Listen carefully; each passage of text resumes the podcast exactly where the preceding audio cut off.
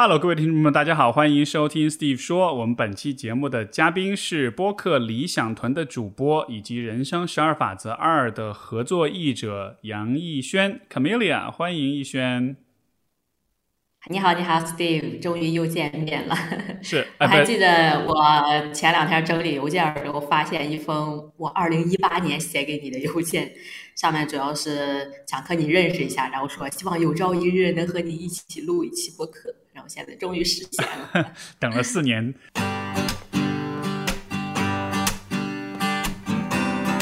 欢迎收听 Steve 说，和我一起拓展意识边界。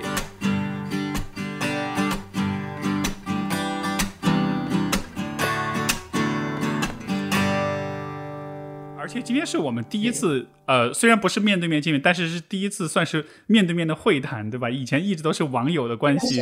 而且甚至我们都翻译了书，但是都一直没有。哦，对，等一下，以前有开开过会，有有有开过视频的会，但是就今天真正开过一次会，嗯，对，今天是真正坐下来好好聊一聊，因为你也做播客，我们有很多交集，所以我觉得，呃，这个是很很让我很期待的一期对话。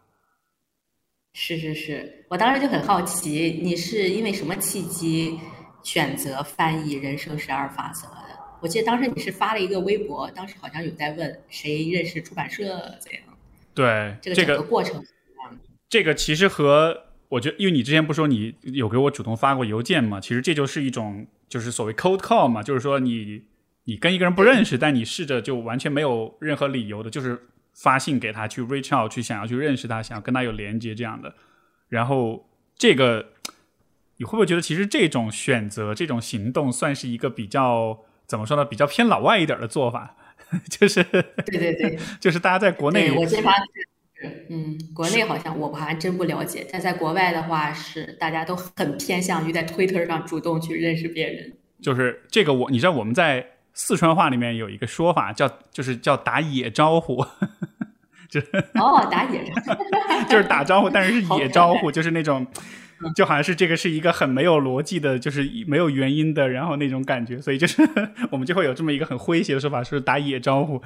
对，所以当时我发那个微博也是算是打野招呼，就是哎，有人知道吗？这个书的版权在谁那儿？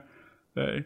当时当时翻这个书，其实就是因为看了这个书英文版之后，就觉得特别就是特别震撼，可以说它里面有些东西，我觉得还是给我很大的启发跟刺激。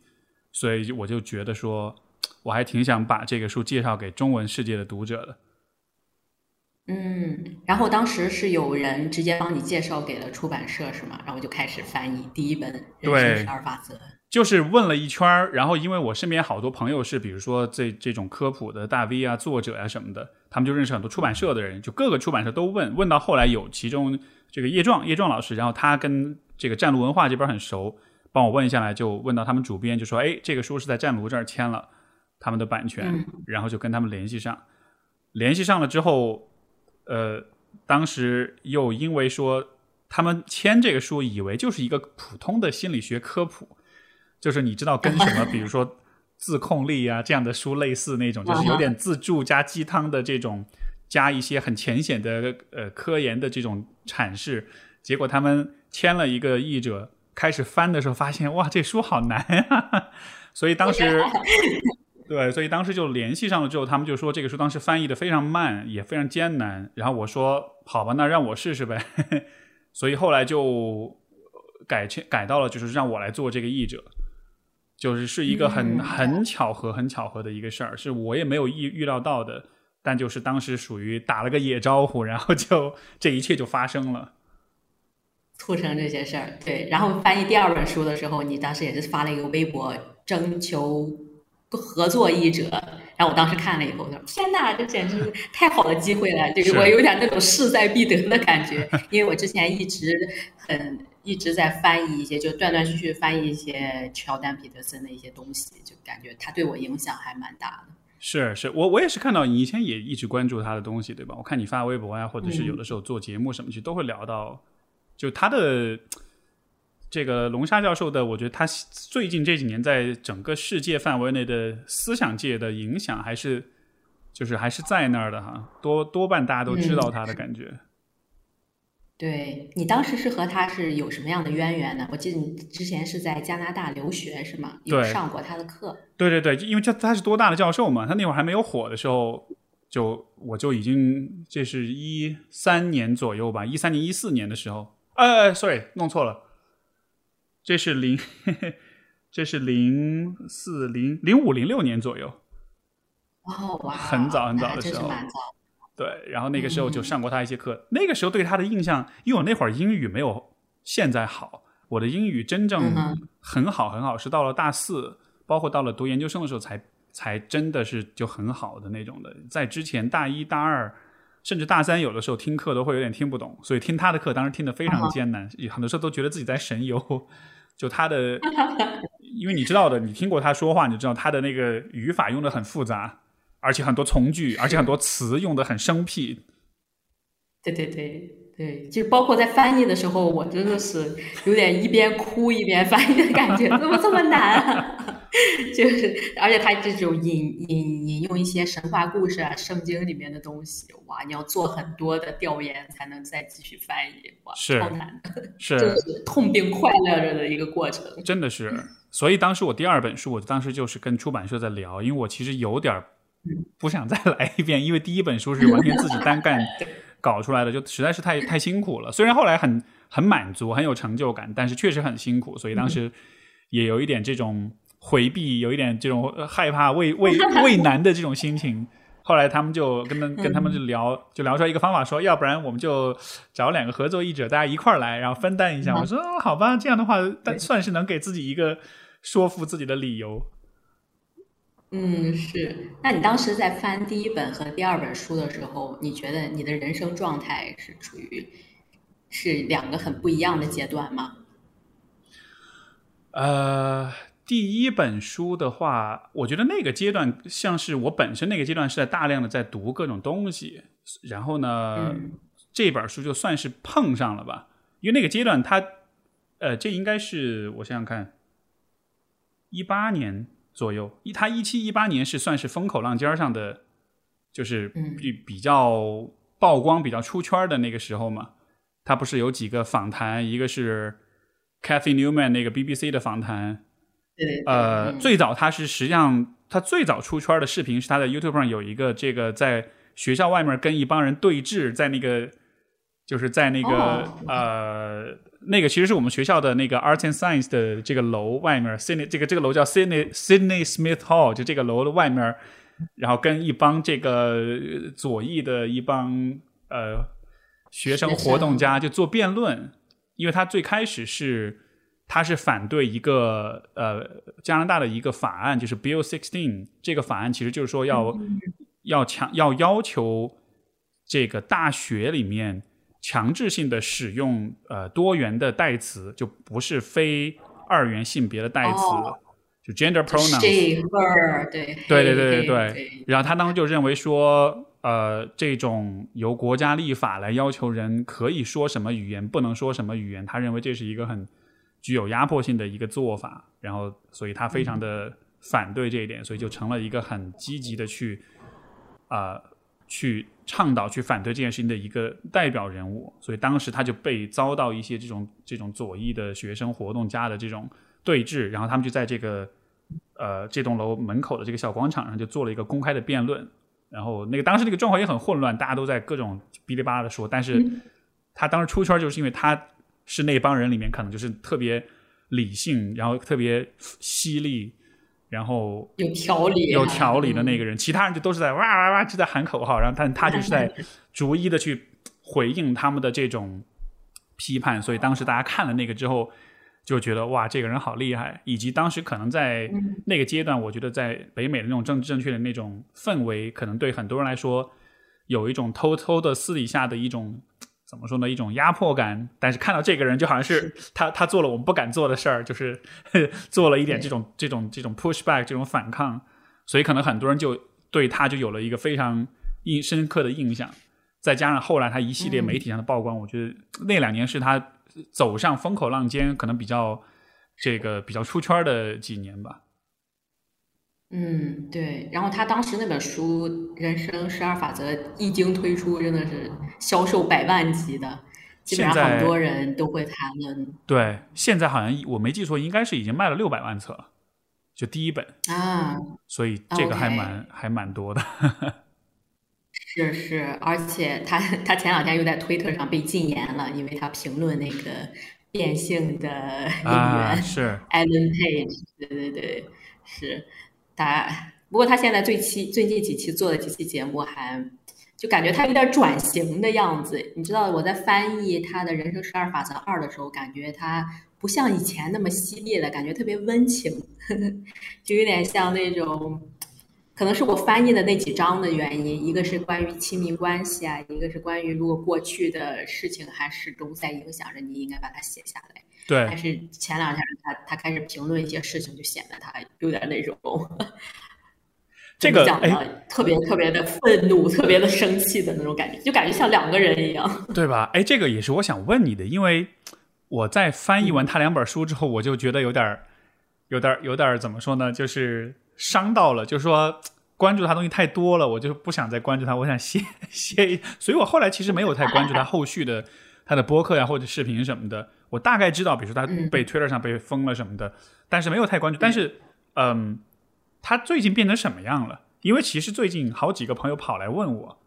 因为他们会默认我翻译了他的书，所以我应该是他的死忠粉，所以我应该很了解他的近况。但是我没有那么了解。他们来跟我说：“哎，你你最近这个家伙是怎么回事？”我说：“啊，我其实没有太关注哎。”所以你给我你给我 update 一下，最近他是有什么变化？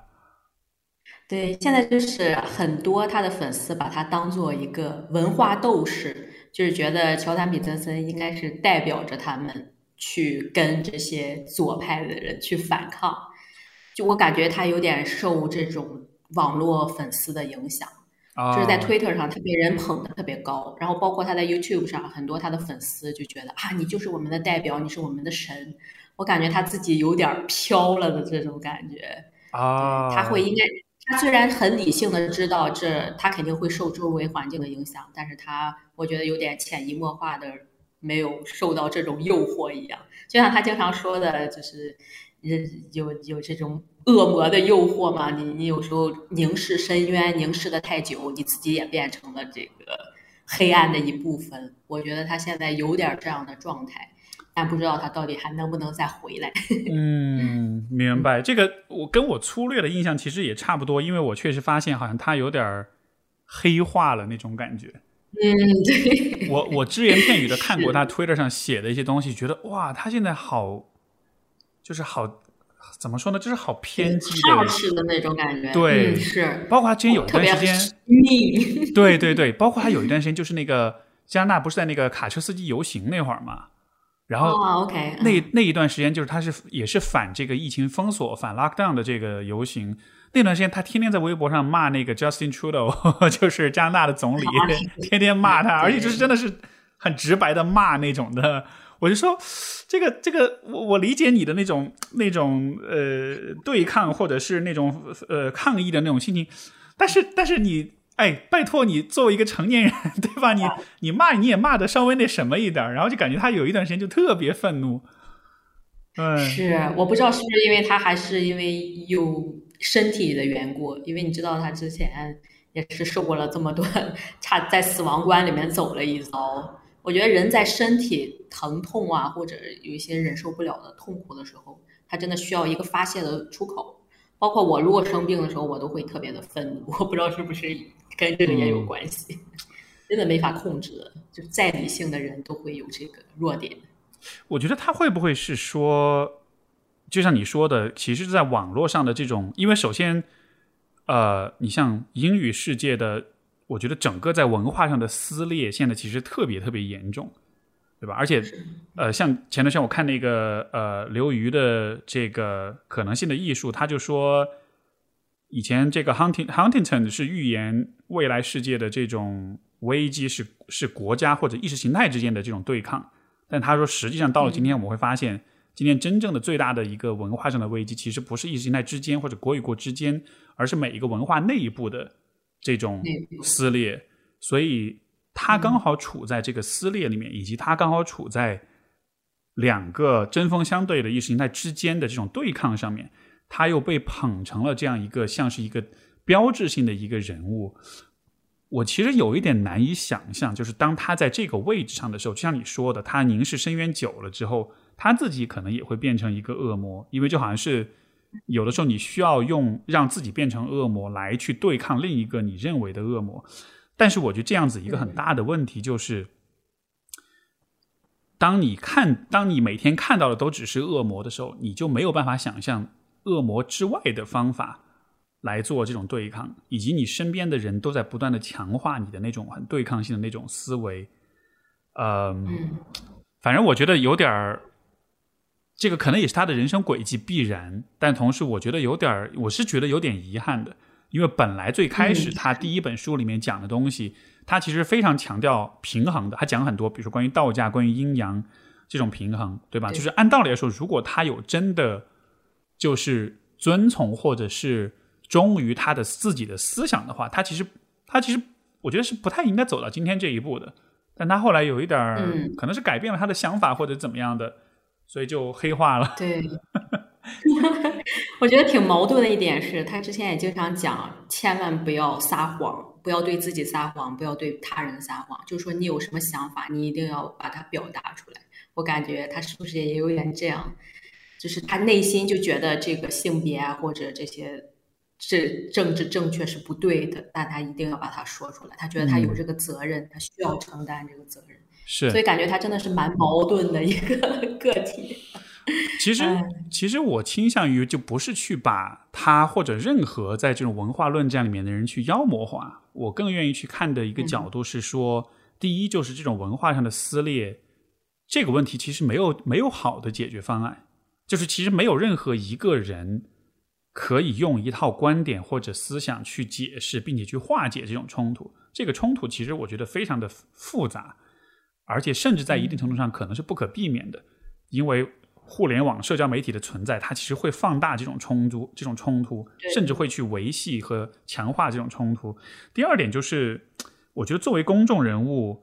他所经历的那种注视和那种审视，和各种各样的压力，来自四面八方的批评跟赞誉，跟所有的这一切，其实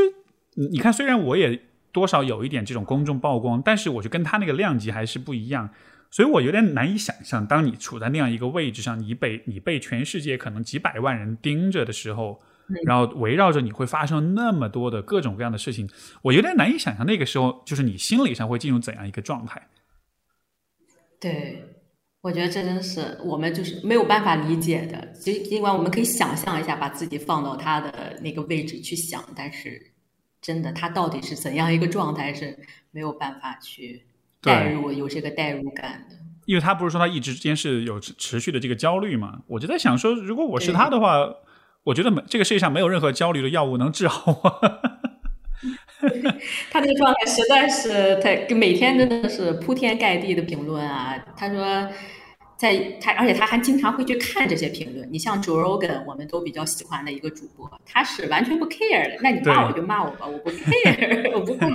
对，但是 Jordan Peterson 他还会就忍不住，他会去看看，哎，这边人说什么了，那边人说什么，就更焦虑了。Joe Rogan 在在多个场合都说过，他的 policy 就是他的策略就是就是 send and drop，就是发送，然后就把手机扔掉，然后就不管了，是比较聪明的方法。但是 Peterson。Peterson，你看，就是会经常会刷 刷 Twitter，会回会回怼这种的。对，所以说前两天 Twitter 把他禁了以后，他家人还蛮开心的，终于不用再去看那些东西。哎，他是因为什么事儿被禁来着？你说什么？他是因为什么事儿被禁来着？他是当时评论那个好莱坞演员，以前叫 Alan Page。演《盗梦空间》的那个啊，现在不是改名叫 Elliot Page，他就觉得他这个变性公开变性，而且就是一直在倡导青少年你去追寻自己的性别导向这个事儿，他觉得是不对的，因为青少年他的就还没有成熟到一定的程度，可以去解，可以去决定自己到底应该是一个什么性别，他觉得对这个整个世界带上了一个不好的影响，所以他不公开。批判 Alan Page，然后啊，那些 transgender 的 community 就疯狂了。你知道之前 J.K. Rowling 也是，对，他不是评论了一些变性人啊，哇，直接整个被 cancel 了。是是是，OK，是这样的。对，嗯，你看，其实这就是现在的文化割裂的一个一个典型的例子。这个问题真的其实没有答案。我我真的我自己的感觉是从两边我都能理解，但是我不知道双方嗯怎么在中间找到共识。对，之前我看的一本书，也是我最近也想翻译的一本书，叫《The Network State》网络国家，是一个在硅谷蛮有名的投资人还有创业者，他叫 Balaji，他写的。他就说，其实这个意识形态，就美国，你看现在民主党和共和党闹的，他们美国他预言的是势必会发生一场分裂，然后到时候美国这个国家分裂了以后。就是也会影响这个生物的遗传方面，因为现在就是民主党的人不会和共和党的人通婚，然后这样过上两 两三代以后，那他们真的就是两个不同的国家了，因为你意识形态相差太大了，就像那个北朝鲜和南韩一样，他们也是不彼此通婚，现在成两个国家了。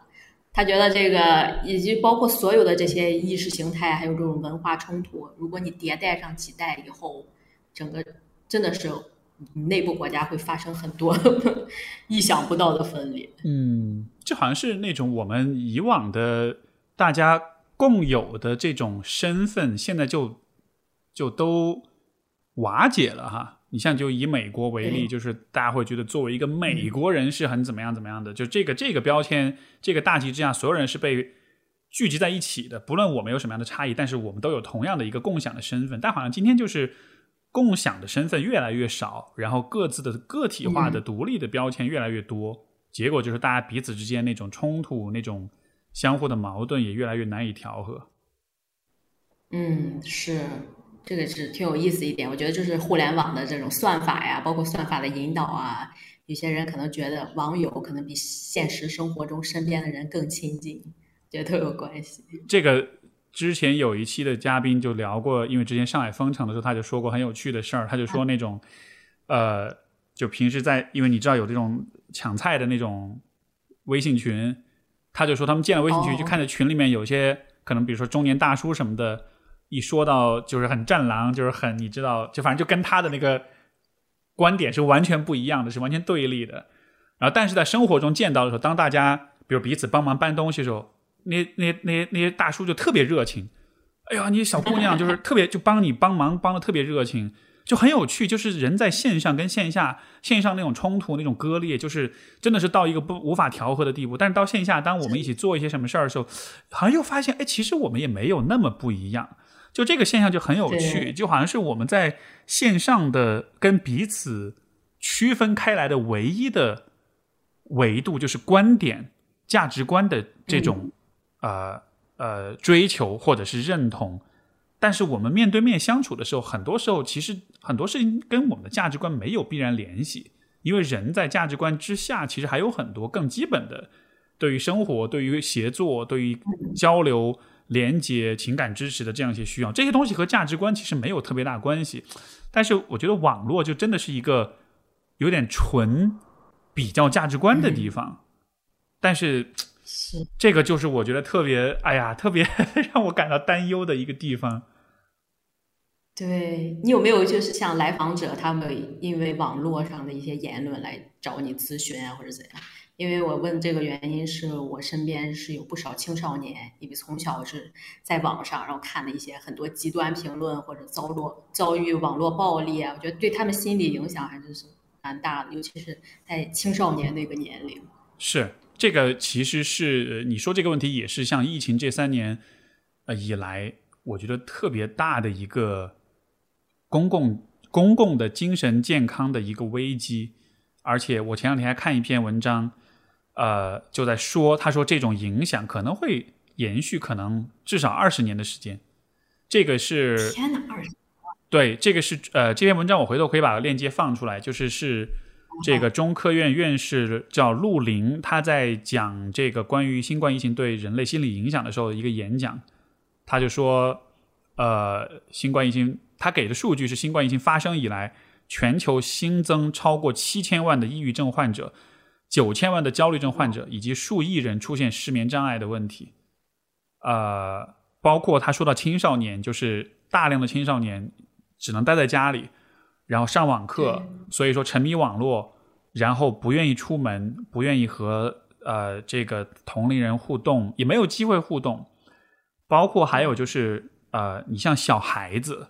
零到三岁、零到四岁的小孩子，就是其实以往他们会花很多时间去跟同龄人去玩耍，但现在他们都只能在家里面对着 iPad。我听到的一个呃说法就是，这个真的是会对他们带来那个影响会深到什么程度呢？就是可能他们对于他人表情那个面部识别的这个能力都会受到影响，因为你。因为这个，你你的这种能力的发展是需要外界的刺激的，对吧？你需要跟他人互动，你看到别人的脸，他这种互动才能刺激你去呃发育，就是发展出更强的情绪面部情绪识别的这种能力。但是当这一个部分被关闭的时候，当你每天只能面面对着 iPad 的时候，你就没办法看到别人的面孔了。所以这个真的是在生理上，在神经的这个脑神经的发育上面。都是会受影响啊，所以我看到这些，我就觉得这个是一个还蛮可怕的事情，因为这就意味着这一代人他们在这个问题上，哪怕他的这个发育就是说被减缓了百分之一，但是这也意味着这一代人，他们缺少了百分之一的情绪识别的能力，或者是这种就是呃与他人沟通交流的能力，这也是一个很很大的一个损失。对，而且是真的是大批量的人会有这种困难，我觉得对以后的人与人之间的交往啊、交际都会产生蛮大影响的。我感觉我前前一阵跟一些年轻创业者打交道，就感觉他们在网上的时候可以跟你对答如流，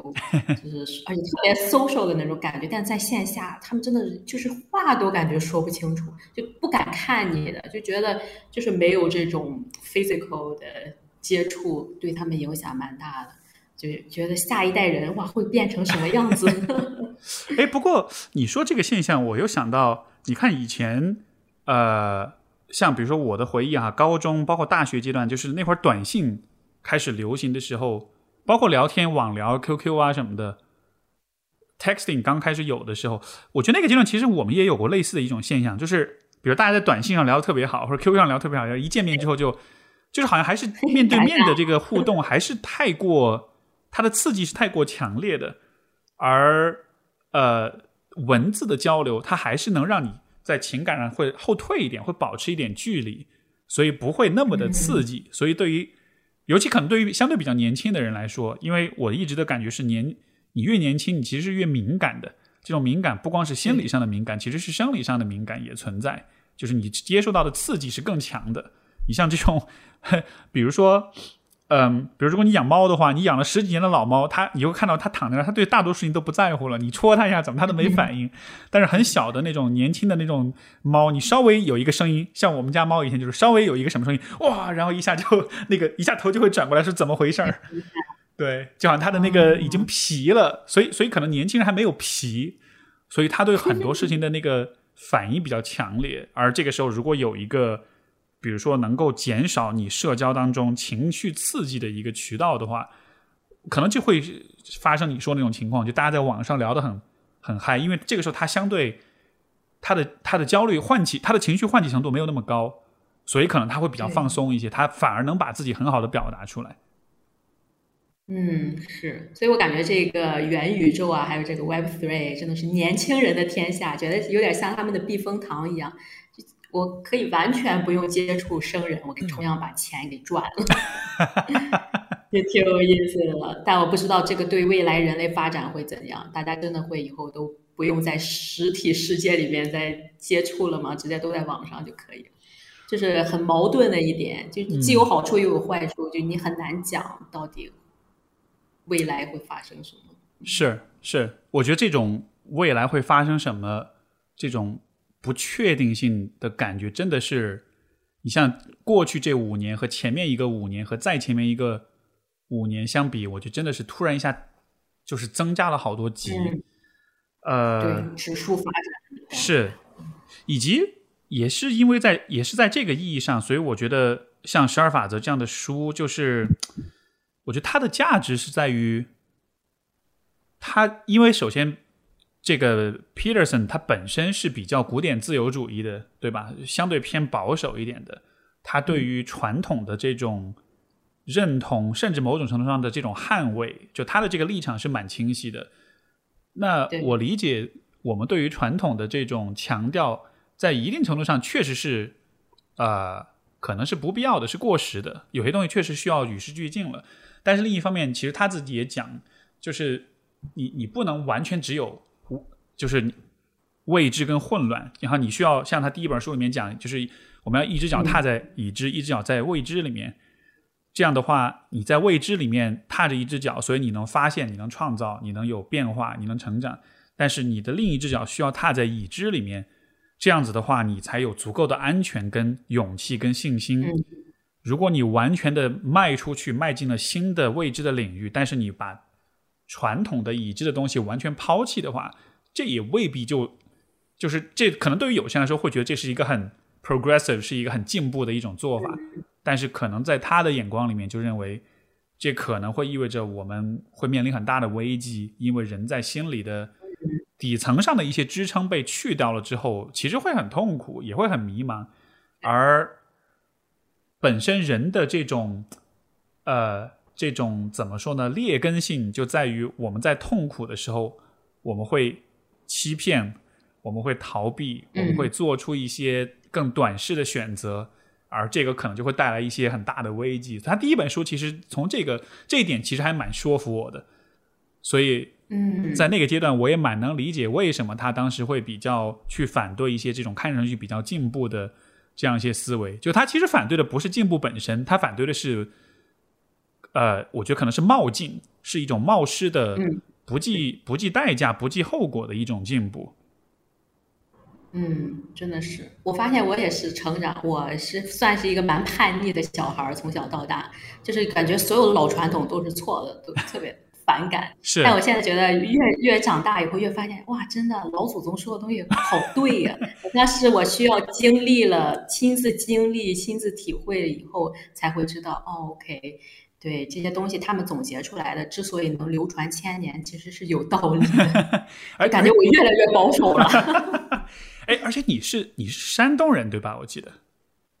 山东人，我们的那个传统教育，你可以想象一下，对，各全是规矩，从小到大，不论在饭桌上啊，还是什么，就是去哪里都是有规矩，都有尊尊卑之称的，就是一定要特别的守规矩的那种。是，所以山东才是教育大省嘛。然后是这个传统文化，包括有人说这个，有人说山东也是这个直男癌大省。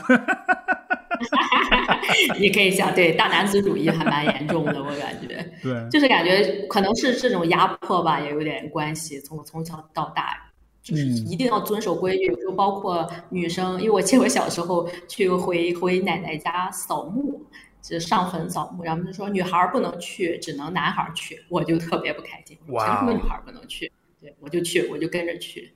对，就很多这种规矩，有时候有一些地方女生都不能上饭桌啊，怎样？就现在近些年好多了，但是我从小时候的时候，就是九十年代那一会儿，真的还是蛮保守的，所以我就很反叛，我就形成这种反叛的性格。但现在又觉得，啊哎，有时候这些，就包括一些宗教啊、一些规矩啊，我觉得，嗯，是有道理的。这个变化还蛮有意思的。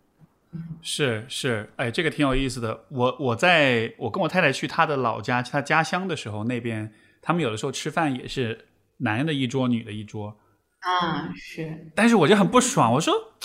我为什么我想跟我老婆坐在一起，我不想跟你们这帮大老爷们儿坐在一起，特别特别尴尬的。对对，就是就是，但是我也，所以所以，哎，这个我觉得这是个很有意思的问题，就是我觉得不光是在北美啊，在中国也是这样，就是其实今天所有的人都在面临着一个传统跟现代之间的一种冲突，但是这种冲突其实没有人跟我们讲过，我们到底应该怎么看待，而这个其实是我觉得他第一本就是 Peterson 第一本书，呃，我觉得他算是有给我建立起一个相对比较好的一个理解的框架。它其实就是从已知跟未知的角度来来讨论，就是说，在所有的在很多的这个呃，就是宗教和神话的经典里面，都会有一个原型的故事。这个故事就是儿子要去，呃呃，国王被被杀掉之后，儿子国王被的山河被别人抢占，儿子要去夺回这个山河，也重新重建这个国家。但是他的重建是因为，就他之前之所以国王会失去这个他的王国，正是因为那种腐化、那种落后、那种长期的惰性，呃带来的那种固化的这种迂腐的这种状态。这个其实是导致一个制度、一种传统、一种文化就是衰败的根本的原因。而这个王子去拯救这个国家，其实就是他带着一种我要去更新。要去与时俱带着与时俱进的看法去去呃呃去去重新去构建一个新的秩序，这个秩序是依然是建立在之前的这个王国的废墟之上的，所以它没有完全脱离，但同时它又是新的，它又修正了以往的很多问题，所以它其实以这样的故事就是在讲，不管是从社会的层面还是从个人的层面，其实我们都多少承承担着这样一种责任吧，就是我们确实需要承认，就是传统。对我们的指导性的意义，但同时我们也需要负责去更新这种传统，从而让它更好的适应今天的社会。所以，像你看，比如说你说到那种，在一个家乡，这个文化是这样子的，为什么这个文化让人觉得很不舒服？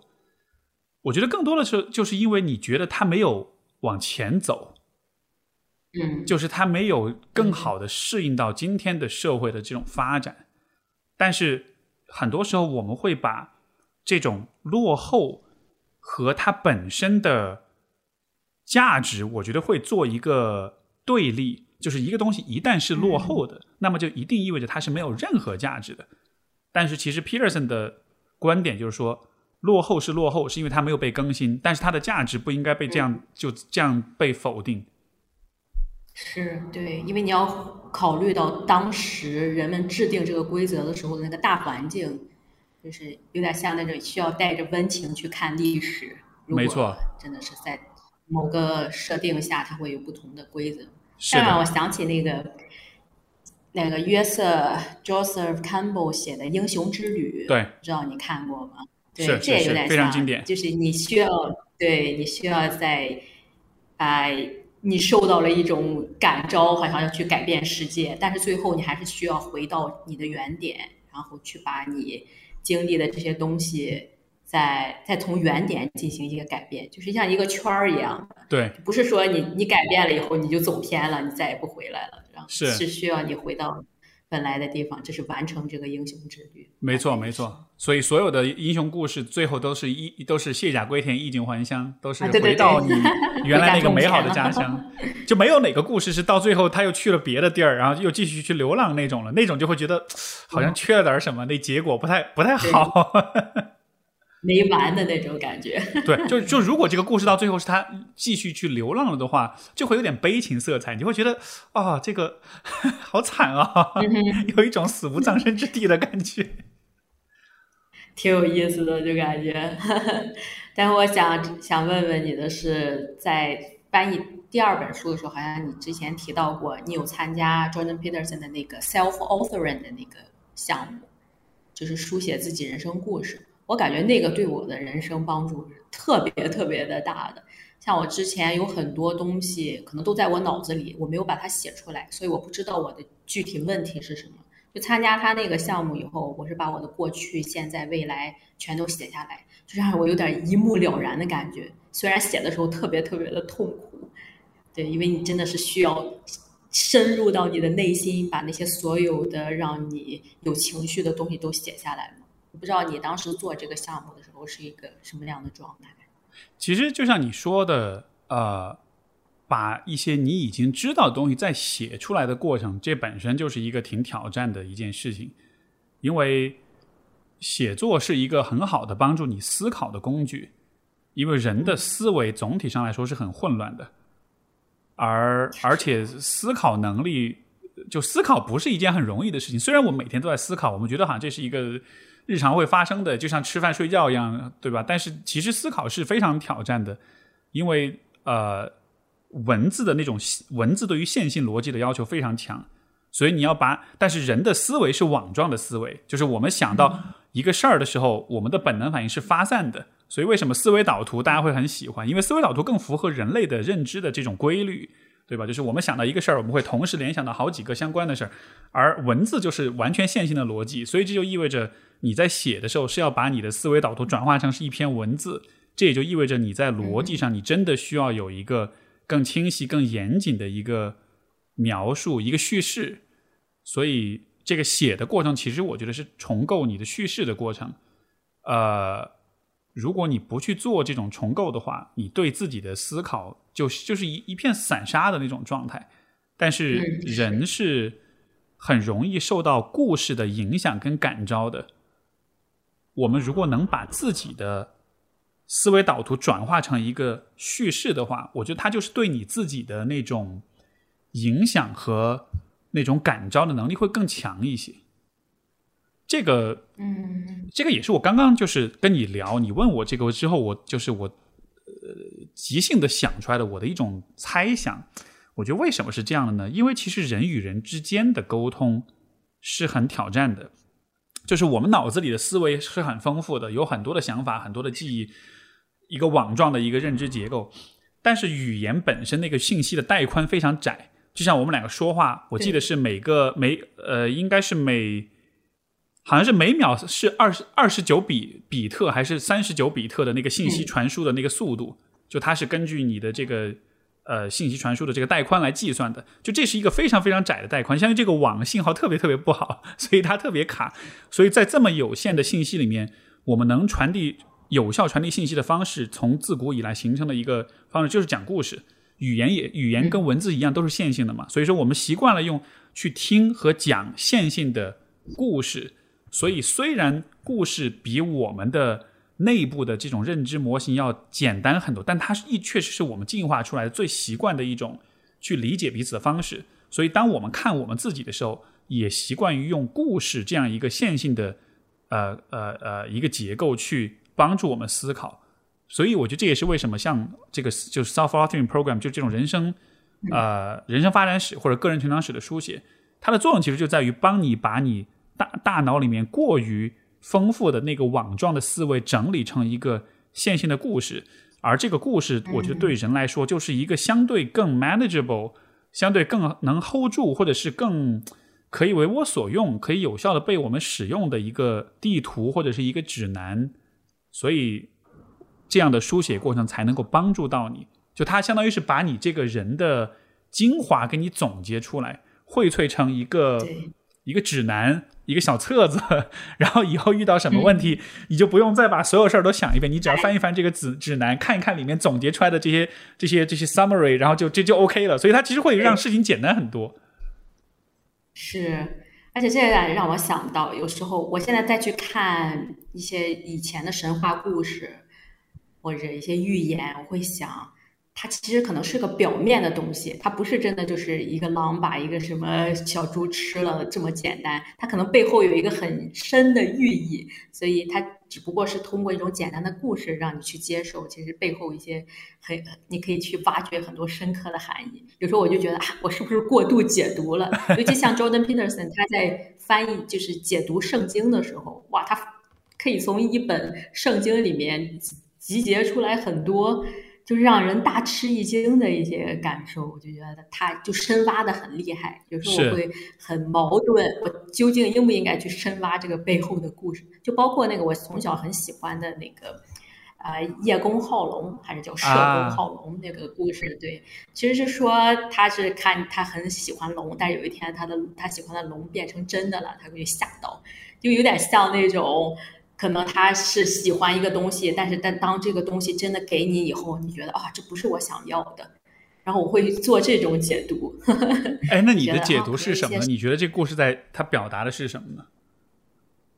就是人可能是在追求错的东西，他以为自己喜欢的是某个东西，但当这个东西他真的实现以后，他发现，哎，这其实不是我想要的，我很害怕。这是我自己的一个解读了，我不知道它到底是怎样。就结合我自己的经历来讲的话，因为我之前也是走一个比较传统的道路吧，就上个学校，然后读个研究生，毕业以后进入大厂工作，拿个拿着高薪，拿着有有一段很好的 呃感情。结果发现得到以后我特别痛苦，因为之前我之前也讲过，在我公众号里写过有过 panic attack 啊，就还蛮惊恐发作，我的身体对。是我身体提醒我，你现在的这个生活，你看着很美好，但其实不是你想要的啊。然后现在我不是做自由职业了以后，就每天精神焕发、精神饱满的一种状态。哎，那所以我会在想，有时候看，嗯，哦，哎，那我抱歉，我那那你是怎么就是就是从这里面出来？因为这个这个从里面跳出来，这其实特别难。当你拥有了大家认为你应该拥有的所有事情之后，然后这时候你会说，就是就是就是就是去他的吧。然后 你懂我意思吗？就这一步是怎么发生的呢？其实真的是我身体先给我的信号。如果我没有生病啊，或者有有这种恐慌发作，我自己都没有意识到这一点。所以，当你身体特别痛苦的时候，你肯定会想：哎，我到底怎么了？我现在也没有什么大病，因为我去体检什么都很健康。但是你的心里就会，就是我不由自主的在哭，我都不知道为什么，然后就会去反思到底哪里出错了，然后就开始进入这种个人反思状态。我包括去试过冥想啊，然后找心理咨询师啊，然后慢慢看见发现，真的是我从小是一个比较喜欢写作啊、艺术创作的人，但是在这种大厂工作就需要去做一些自己不喜欢做的事情，或者。就是就是感觉一直在按照别人的眼光在生活，嗯，所以我觉得啊，这这不是我的一条道路，所以就是因为太痛苦了，所以我会想我应该去做一些改变，要不然的话，我真的是人生都感觉看不到希望的那种，嗯，所以当时辞职辞职啊，包括去追寻不同的道路，就让我完成这个转变的过程吧。所以我觉得好像人的那种道路的那种。大的转变就好像是一定得是需要有一点像是像是灾难性的一个事件来刺激你啊，因为你说这个你你你的这个故事也让我想到我家里面有一个很挺近的一个亲戚，他其实也是就他也是在他的行业干了十年就非常资深，但是就很累很累，然后到有一有一个夏天就 就是就病倒了，然后在医院里躺了一个月。后来出来之后，他就也是就辞职了，然后出国读书去了，就是完全走上不同的道路。这种的，就是而且本来他也是那种就是比较传统的那种很保守的那种心态，后来就走的道路就是完全就是放飞了，然后就很自由的那种。所以就好像是这个这种有点灾难性的这种 breakdown 这种崩溃，但是好好像他又是另一种可能性在试图突破这个叫什么破壳而出的感觉，好像。对，我就感觉人应该是不知道怎么讲，有点玄学了。就是有一个灵魂在你体内，如果你一直压抑着它的话，它会很痛苦，它会提醒你，就包括从精神上啊或者肉体上的一些疼痛来提醒你。没错，你得把它释放出来。我不知道你有这种感觉吗？我不知道你的这个道路是怎样，就包括你对心理学感兴趣是是什么样的一个？你什么时候发现的？嗯，我跟就是我一直以来还算是比较呃自由的，就是说没有受到太多的束缚。尤其像我父母，他们对我的，尤其在我成年之后的束缚，其实非常非常的少。所以我总体来说还算是比较比较自由自在的那种的，也没有太需要有去去在就是这种生活方向上做大的调整跟改变，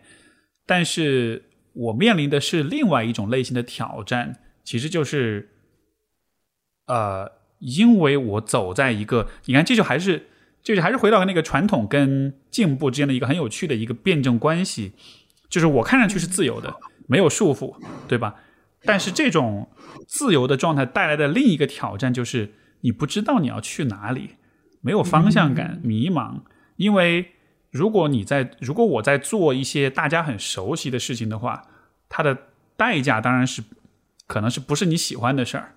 但它的好处就是你大概知道你的方向是什么。而我的这条道路给我带来最大的一个困扰就是，我相当于是在一边铺路一边走路，所以 甚至有的时候会觉得是一种，就是你在。坐在一个火车上，你在临时给这个火车铺铁轨的那种感觉，所以它带来的那个影响就是，其实经常会有迷茫感，会有不确定的感觉，而且有的时候这种不确定感会带来蛮蛮多焦虑的。就我真的是这些年可能会相对好一点，但是我可能在前几年的话，有的时候真的晚上会焦虑的睡不着觉，然后你也说不出来那个焦虑到底是什么，你就只是觉得自己感到焦虑。嗯然后，但是你看看你的生活，其实各个方面就没有什么现实的问题是值得你去焦虑的，就一切都挺好的。但是我能感觉到那种焦虑，其实是一个更底层的，像是对你自己存在的一种焦虑，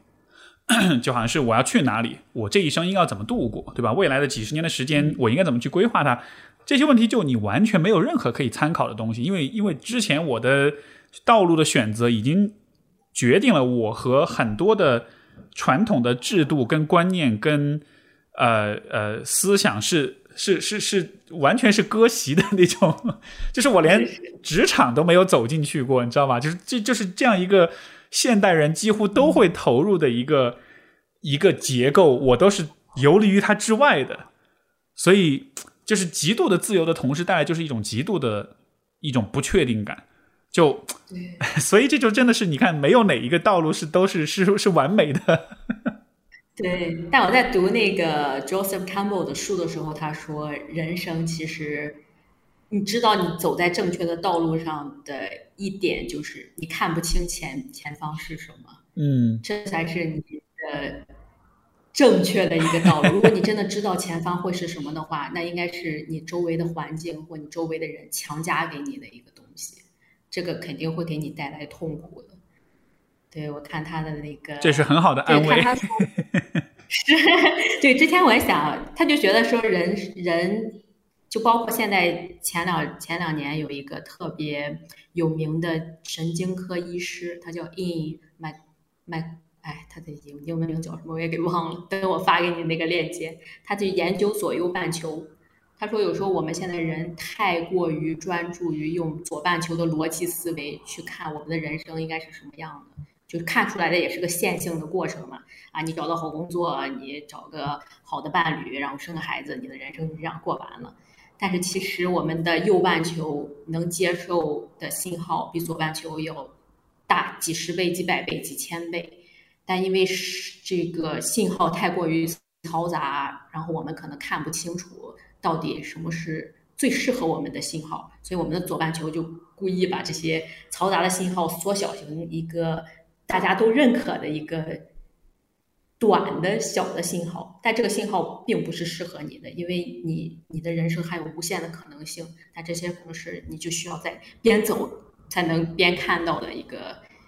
他呃才边边走才能边看到的一个结果，所以他就是从这个神经方面、信号方面来给你解读人人为什么应该是向着未知去走，而不应该太太过于就是有这种 certainty。嗯，哎，你说这个让我想到就是，呃，Sam Harris 那个《Waking Up》那本书，后来啊嗯他、他翻成中文叫《人人生》，哎，叫什么指南来着？人间是学霸毛翻，学霸猫翻的那个，哎，那书名我一下忘了。大家，但是我之前都在节目里介绍过的。Anyway，就是那个书里面也讲到关于左右半球这个，我觉得是很有意思的一个点。嗯他就讲到说，他引用也是我有可能就是你说的这个作者，他引用的研究就是说，其实人的左右半球，就是人的意识中心其实不止一个。我们的意识其实有、嗯有可能是有多个这个 core，有多个中心。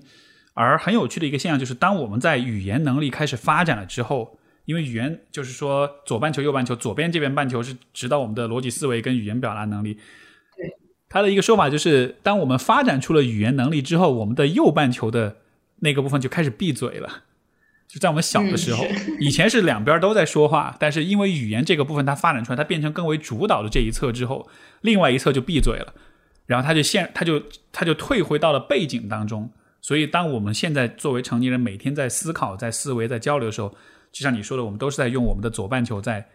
就这个是更跳的那一个，更像是外交部发言人那样，是那个更活跃的那一方。但他就在说，其实你通过冥想，因为冥想在做的事情就是你去觉察你的每一个 thought，每一个思维，它像是一个火车或者像是公路上的车一样，就是一个一个的过，对吧？你觉察你这些思想来了走，来了走，一个一个的像传送带上的这个包裹一样，一个一个的过。但是他说，冥想的根本的作用其实就是帮助你去意识到，在每一个想法、每一个包裹之间，其实是有一个空间，而那个空间里其实存在着一个更大的背景，而那一个背景其实才是你需要去寻找的你的意识的更本质的部分。就是意识不是你的每一个想法，不是你的这个意识流当中的每一个组成部分，而是在它们之间，其实你可以看到有更大的一个背景，那个才是小时候可能闭嘴了的，但是可能是更复杂、更丰富的那样的一个部分。而且这个也对应到前面，就是我们所讨论的人的认知本身其实是网状的，但是我们为了沟通跟交流的方便，我们需要发展出一个和他人交互的部分。这个部分会需要我们把极为复杂的信息，就是缩减成非常简单的线性的、容易表达、跟理解、跟记录的信息。结果可能就是我们的意识当中也出现这样一种割裂，就是有一个部分特别的精确简单，但同时也非常的简陋；另外一个部分是是是，然后另外一个部分就非常的复杂，非常的丰富，也难以掌控、难以琢磨。但同时那一个部分我们却不太容易去去 access 它，去进入它，因为它确实和我们习惯的这种啊。逻辑思维和结合语言表达的这种思考能力相比，它确实是在另一个完全不同的维度上的一个存在。所以这个可能也是，嗯啊，你看，像现代人类这种高度理性化的世界里面，我们的左脑是不断的被强化的。像比如说，今天我们用各种工具、社交媒体，它都是你像我们刚才讲，就是今天社交媒体上全部是用价值观。来做区分，来做交流，对吧？我们俩价值观讨论一下一致，我们就是朋友；不一致，我们就是敌人。但是问题就是，这种基于价值观的连接本身就是非常左脑思维的，因为它把人的丰富性完全简化到了一个用几句话就能做区分跟判断的这样一种程度，对吧？你你投的是民主党还是共和党，对吧？你相信这个保守还是进步？就这这其实是非常的。我觉得是是忽视，就是人的这种，不管是内在的丰富性，还是人作为一个群体的这种丰富性。嗯，所以可能，我觉得这也是，嗯，大脑也是它本身的一种保护机制吧，不然的话，我们就有点那种炸脑的感觉，因为信息量实在是太大了，所以他会把一些很复杂、很抽象的概念就给你。精简到一个你可以顿时理解的一个状态，就包括用一些刻板印象啊。你如果见了一个人，你一看他，OK，你的大脑立即给你一个画像，这个人就是这个样子的。没错，所以就这是很有效率的一种方式。是，但是就是这种效率不利于 不利于人与人之间的交往啊，包括对你自个人的发展都会限制住你。是，所以你所以你看，其实今天的比如说。很多的年轻一代就会觉得很孤独，就是我们更加互联了，但是我们却更加孤独。就为什么是这样的？我的一种解读就是，因为其实真正的亲密就是需要你找到你，相当于是你右脑里面啊，不对，呃，对你右脑里面那个更丰富的那个部分，就那个部分如果能够被彼此给了解和看见的话，你才能真的感觉到那种亲密。但是呢，今天的人与人间的交流又太多的依赖左脑。也太讲究效率，也太讲究，就是尽快的做判断，以及像你说的，用标签这样的这种认知的捷径去帮你快速的做判断，从而你可以节省时间、节省金钱等等等等。但是问题就是，什么让我们感到不孤独，让我们感到亲密？可能就还是那个更复杂的、更丰富的那个自我。这个部分能够相互融合。你像比如说在很，比如说我自己的，我就又撒点狗粮啊，就是我自己的那个，就是亲密关系的那个体验当中，我觉得我我觉得这就是真正让我感到亲密的部分，就是当你发现两个人，嗯，我们的关系不是建立在，比如说我们对某些事情的认同上面。或者是价值观的一致上面，或者是兴趣爱好的统一上面。因为我以前我一直觉得，我我我我以后应该结婚的对象应该也是我的同行，因为我觉得只有那样子的人才能跟我聊得下去啊。就是那种你知道很 对，就很强调观念上那种一致性，然后语言体系的这种一致性。但后来发现其实不是这样的，就那些东西都还是你在用你的你的这个左脑在思考，你们想要在交互的这个语言交流上面有有共识。但是后来就发现，好像最最终真正让你感到亲密的，其实不是那一个部分，反而是很多时候是非语言的部分，很多时候是那种，就好像是我们透过语言看到了彼此背后更复杂的那个存在。这个存在可以是一个人的经历，可以是一个人的成长环境，可以是一个人对于万物的那种感受，可以是一个人的很微妙、很转瞬即逝的一些情感。所以说，啊，在我在自己在现在的这个关系当中，最打动我的时刻，反而是那些无言的时刻。比如说有一次，我跟呃我我跟我太太，我们还没有结婚的时候，那会儿还在谈恋爱。然后有一次，我们去巴厘岛参加他一个朋友的婚礼。有一天，然后那天晚上就是就是这个所有这些结束之后，晚上我们俩就拎了瓶红酒，我们俩就跑到沙滩上去散步。然后就是晚上的那种沙滩，呃，有一点点月光，但是基本上是漆黑一片。然后那个风也很大，海海涛的声音。也也哗啦哗啦的就那样子，然后拎着一瓶酒，我们就坐在沙滩上，然后当时带了一个蓝牙音箱，就在那放歌，一边放歌就一边直接吹瓶，就喝红酒直接吹瓶，就坐在那儿，然后就两个人就并排坐着，看着那个几乎看不见的那个漆黑的那个大海，然后就听着海涛，然后就听着那个歌，然后就那一刻就有一种我们什么话都没有说，但是那一刻你就会觉得两个人的那种 togetherness，那种在一起的那个感觉。就真的会比任何一个通过语言交流形成的共识都都都要强很多，就很奇妙。就我们在关系里有很多时刻，最终都是像我们的怎么说呢？我们的右脑通过非语言的交流进行连接，就那种亲密的体验，我觉得可能就确实恰恰是我们今天很多人所缺失的。真是，尤其是现在这么浮躁的社会。对人可能相个亲，觉得 OK，你 take 这个 box 了，然后 OK，我们可以聊下去，就不会去真的，呃，大家一起在一段时间内相处，就是深深度的了解这个人。是我记得看那个 Quentin Tarantino 那个低俗小说里面那个女主有一句话，我特别喜欢，就是说她想找到一个人看 Just。呃，shut the fuck up and enjoy the silence。我觉得就是描述的蛮好的。哎，你说这个，我倒觉得这不失为一种方式哈。就是比如说大家相亲的话，我们就一句话都不要说，就坐在那儿坐五分钟，感受吗？对，真的。哎，这个我就真的可以实验一下，就坐那儿一言不发，就五分钟。你们可以看着彼此，或者就比如说并排坐也 OK。坐五分钟，人家感觉如何？说不定坐了五分钟之后，两个人反而会觉得，哎，好像我们坐在彼此身边还蛮舒服的。或者也有人就觉得，啊，五分钟终于到了，我赶快回家吧。就也许这种判断方式会比那个打各种勾，然后各种条件筛选，可能会更精精准一些呢，说不定。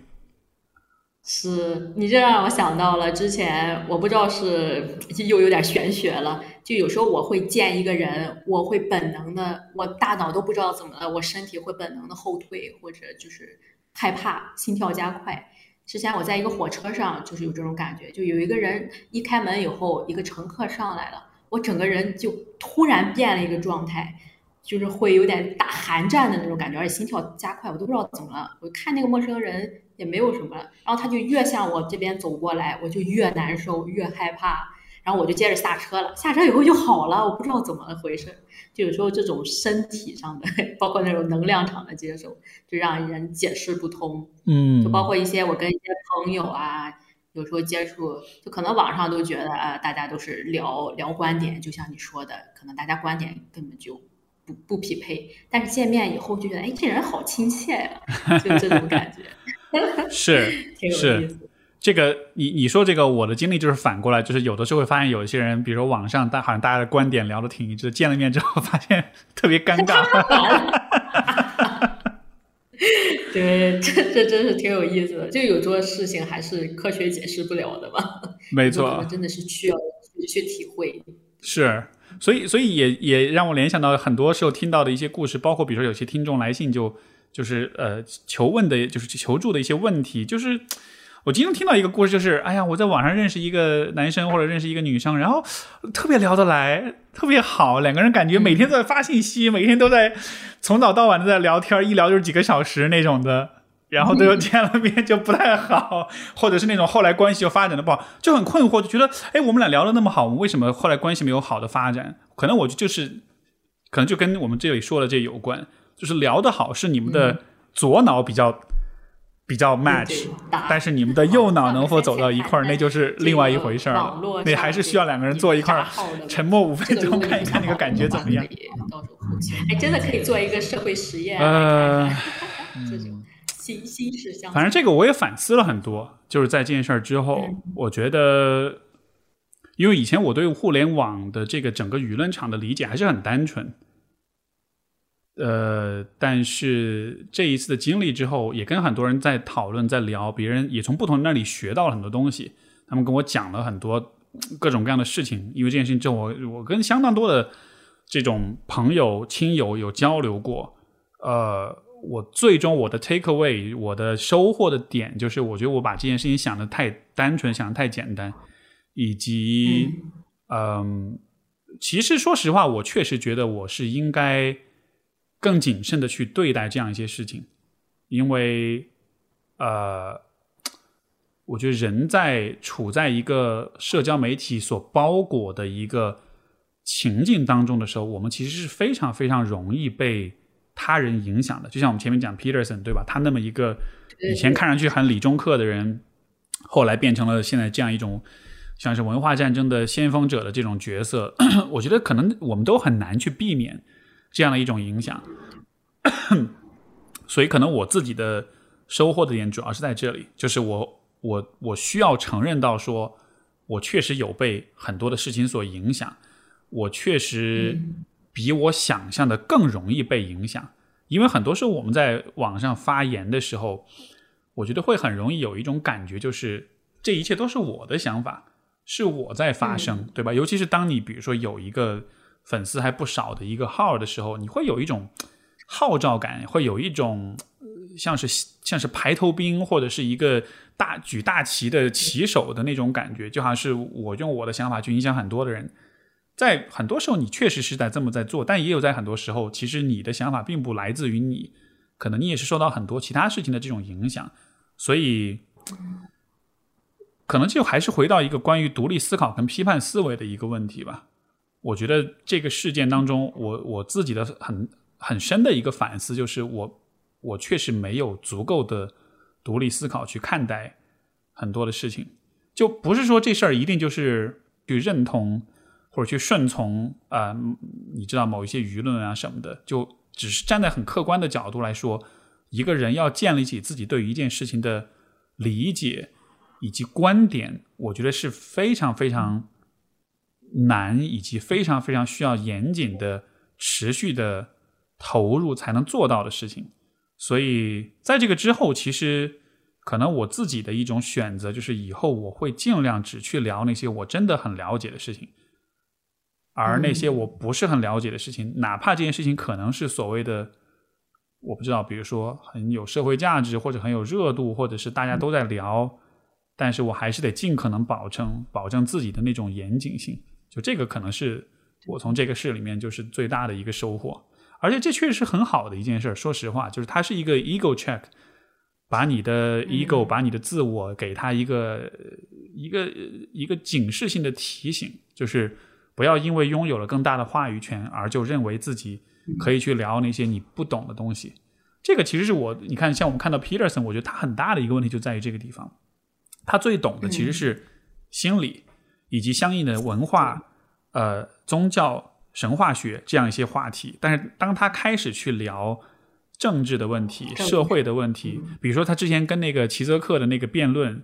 我不知道你有没有看，就是我看过，就是就我我看完全看不下去，因为我觉得那像是一个一个高中生在跟一个大学教授做辩论一样，吵架，对对，就是他的就是他对于政治的理解就单纯到不可思议，因为本来我以为他。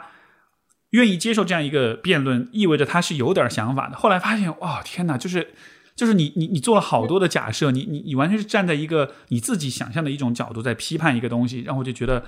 这就是隔行如隔山的结果。所以真的是对，所以我自己的那种感觉就是这样，就是还是让自己觉得应该保持谦和，就是只去聊你真的懂的东西吧。因为我觉得在社交媒体的时代，其实大家要去聊，我怎么说呢？我社交媒体的时代是鼓励每个人都变成懂王的，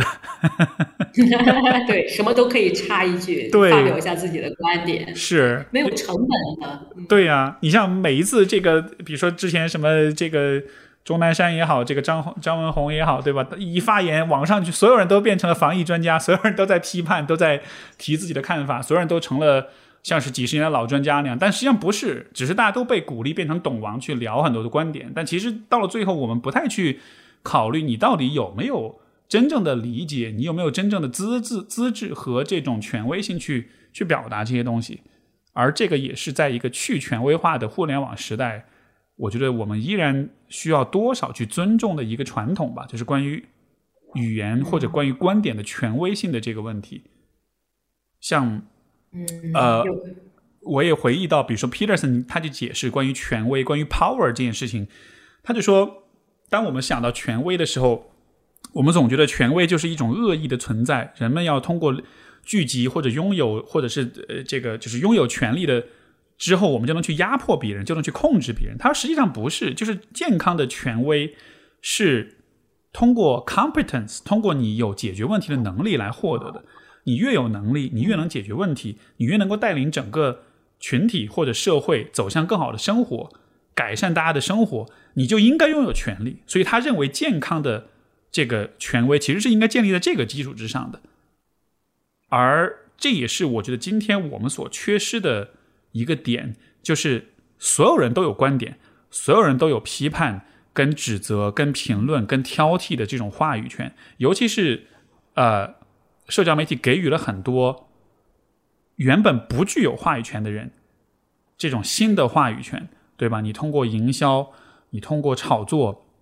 通过各种各样的方式积攒起了你的话语权之后，然后你好像就有了权威。但是权威不应该是由你的流量、跟粉丝数、跟曝光量来决定的，权威应该是跟你实际解决问题的能力来决定的。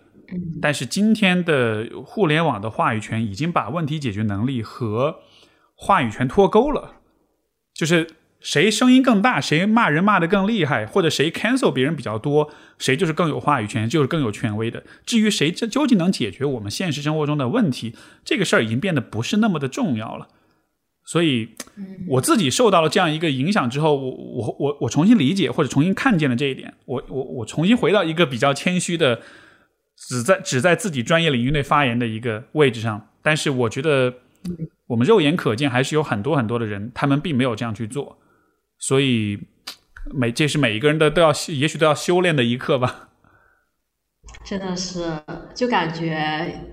有时候你可能觉得自己有这个责任去做这件事，就是去为一些可能没有那么多话语权的人发声，尤其是你有了大量的粉丝基础以后，但是这件事情可能真的是不是在你能力范围之内，以及你的信息并没有完全富集到你你可以有这有这个权威来进行评论这件事。没错，就感觉还是噪音太多。嗯，这个就是说，我们要去帮助别人，就是助人者这件事儿，其实真的没有我们想的那么容易。我以前这个呃刚回国那会儿，我在一个公益机构里面做过一段时间。那会儿我们就是因为这个机构背后有很多的资源，能调能撬动很多的资源去做很多的事儿。然后当时就是在做一些这种呃，相当于是扶贫、农村社区扶贫和开发的这种项目。我们希望通过外界的资源的调动跟设计，去帮助一些呃呃比较贫困的社区去重建，并且帮助他们去发开发出一些新的产业，大家过上好日子这样的，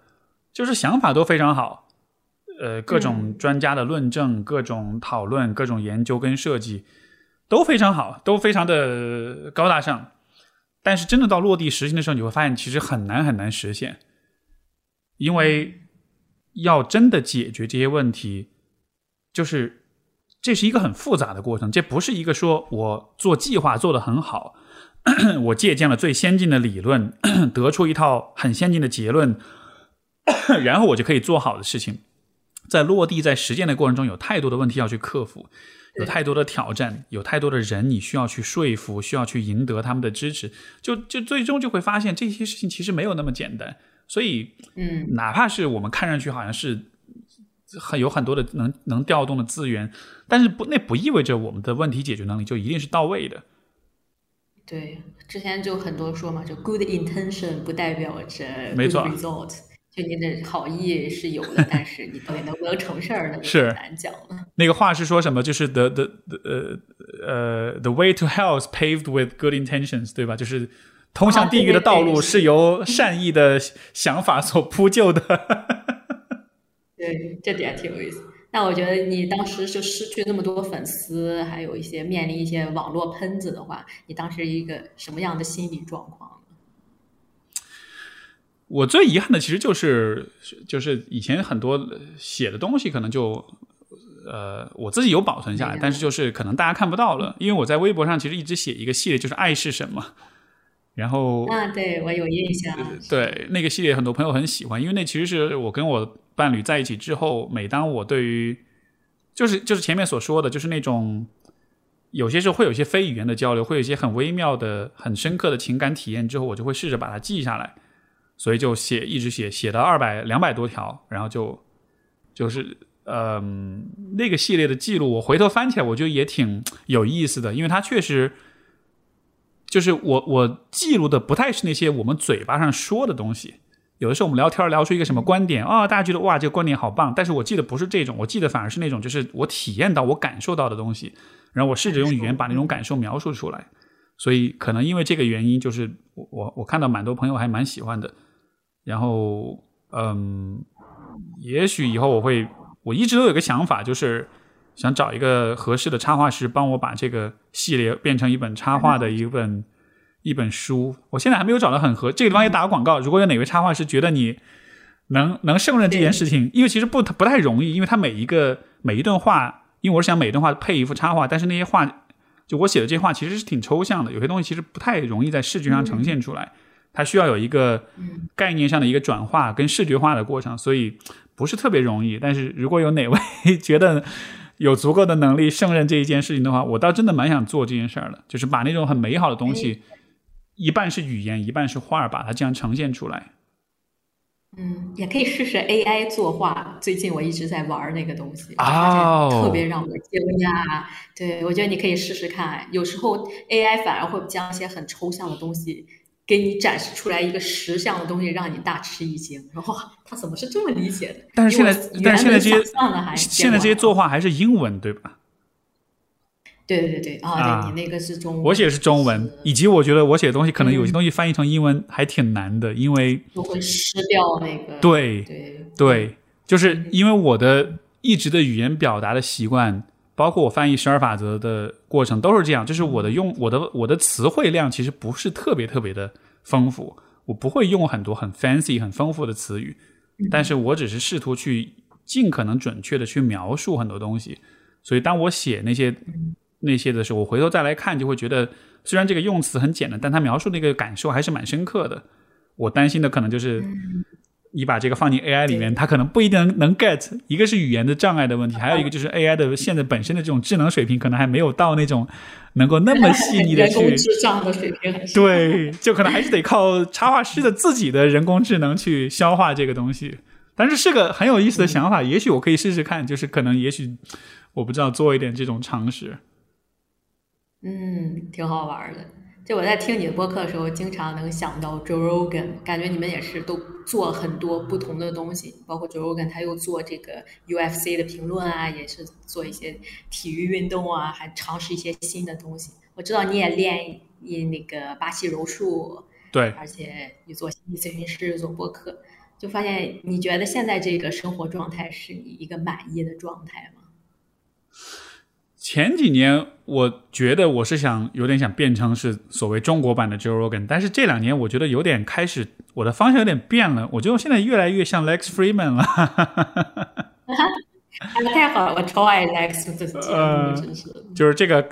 可能有些朋友不了不了解，他其实是另外一个播客的主播，然后但他也是 MIT 的。应该是呃是哪个系来？是一个 AI research 啊，就是 AI 方面、人工智能方面的一个学者跟教授。嗯，但他也是巴柔的黑带。嗯然后也做播客，他的播客也很棒，而且他的播客是更偏学术型的，他邀邀请很多学者，而且是很真的是很硬核的学者。比如说，我听过他一期跟一个叫呃呃什么什么 Crowning 是一个化学家，啊，然后他们聊的就是从化学的角度去聊到底什么是生命。那一期我听完之后哦就特别震撼，因为他们就是从非常本质跟学术的角度去讨论一些看上去很很日常的一些问题，而且那个那个听起来就如果英文不好，可能真的会有点跟不上，因为他的讨论就还蛮深的。呃，但是就像他的这种节目，我就觉得特别喜欢，就是说你能和一个有很多的经验跟思考的一个学者，你们一起跳进一个 rabbit hole，跳进一个兔子洞里面，然后去发掘、探寻一个问题的深处的那种真相，就那个感觉是我觉得做播客或者做这种深度的对话带来特别特别大的一种满足感，以及他对于我看待世界的方式，我觉得也有很大的影响。因为如果在一个平行宇宙里面我没有做播客的话，可能我的看问题的方式会短平快很多，可能我会更容易受到社交媒体的影响，可能我会更容易受到 抖音或者是游戏或者是其他一些奶头乐的东西的这种影响，也许就没有这么深的想问题的能力了。所以这种嗯深入思考这件事情是我觉得很幸运的，从整个做播客的经历当中锻炼出来的、养成的一种习惯。而这个习惯放在今天，就是从我个人来说，它带来很多的精神生活上的丰富跟愉悦性。就我是一个自己待着完全不会无聊的人，因为我稍微抓住一点什么，我觉得有灵感，我就开始去想、思考，然后就会坐在那儿发呆很久，然后但是内心就是其实经历了一个非常丰富的一个思考过程，所以我很难无聊。然后从外界来说，当然就是会输出很多东西，包括跟别人讨论，尤其是跟我的来访者交流的时候，呃，我觉得今天的我对于人的很多问题的理解，相比于五年前或者十年前，就真的还是丰富了很多。就这个还是蛮从创造社会价值的角度来说，是一个非常好的收获。嗯，是。Lex Freeman 他特别倾向于是面对面的长时间的交流，我觉得他这个形式就是蛮好的。你真的有一些话题，你可能真的是隔着屏幕的话，去探讨一些观点会有所 就没有没有当面的那么深刻。是，就像我们今天这样，是你在葡萄牙，我在 中国，还是得不得不隔着，对，不得不隔着一个屏幕。但是即便如此，我觉得我我不知道你之前录播客有没有过那种体验，就是比如说，假设一个节目是比如说一个半小时或者两个小时，你会发现其实后半部分，尤其是后面三分之一和前和前面的部分会有点不同，尤其是面对面的话，嗯、我我发现每一次录节目到了后面三分之一的时间。虽然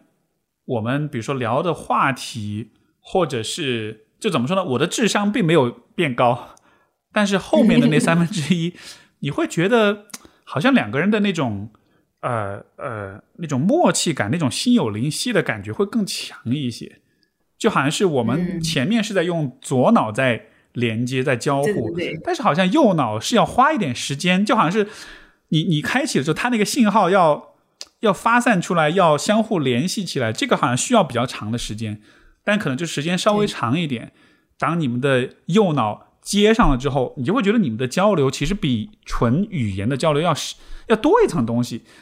我也说不清那层东西是什么，嗯、但是它真的会让人感觉更好一些。对，就真的是同频的那种感觉。有时候可能刚开始，可能三分之一，有时候就需要尬聊一下，对，因为要彼此熟悉嘛。我不知道你，我我听一些你的播客，有时候你会请一些嘉宾再次做客你的播客，然后我觉得那时候就感觉特别好，就会比第一次的话会更深入一些，这样聊的，就有点像是，因为是再见，就第二次见面，所以右脑就已经告诉自己。这个人 OK 的，你可以放松下来，你可以跟他好好聊。对对对对，是。但你在选择嘉宾的时候会有什么准则吗？还是你想起来，哎，我我对这个话题感兴趣，那我应该去找这个人聊一聊，是有一个规划吗？还是蛮随性的一个状态？一开始是随性的，一开始就觉得谁比较有趣，我就找谁聊。然后，但是呢，呃，每一次聊完之后，也会，我还是会反过来去评估一下这期节目，包括最后大家的收听的数据啊，大家的反馈啊什么，会有一些观察。然后我逐渐总结出来的一个经验就是，呃，我会比较倾向于找那种维度比较丰富的嘉宾，就是比如说。如果一个嘉宾他是在某一个领域，比如他的学术的领域里面比较专的话，这当然是比较好的。就首先你得专业才行，对吧？你自己呃个人就在这个在你的主打维度上，你得很强才行。但是只是有这样一个维度很强，这这不代表这个的这个节目一定会很精彩。但是我发现，如果比如说这个人他又在另外一个维度上有一些分叉的话，你像比如说 Lex Freeman，他是 AI 的这个学者。呃，专家，但同时他又是练八柔的，对吧？那这两个维度相交交叉起来，我觉得就会让这个人变得很丰富、很很立体。而我发现，通常跟这种跟这种比较立体的人交流的话，就会很有趣。因为一个是你们在话题上可以跳转，可以有这种切换；另外一个就是，其实我们会。我觉得交流的特别爽的一点，就是当我们把很多不同领域的事情做了一种类比、平行的比较和一种触类旁通之后，所带来的那种连接感，我觉得那个感觉是特别特别，就是给人启发的。嗯，就是比如说你在八柔里面的某一个例子，你和你在学术研究上的某一个事儿，哎，发现哎，其实都是一个道理。就这种时刻就会觉得哇哦，然后就有那种脑子里面放烟花的感觉。是有点像那种 connect dots 那种感觉，对，就其实很多事情都是可以连接在一起的。是的，是的，所以，所以你看，就还是我们还是会在这种对话里面回到右脑的那种状态，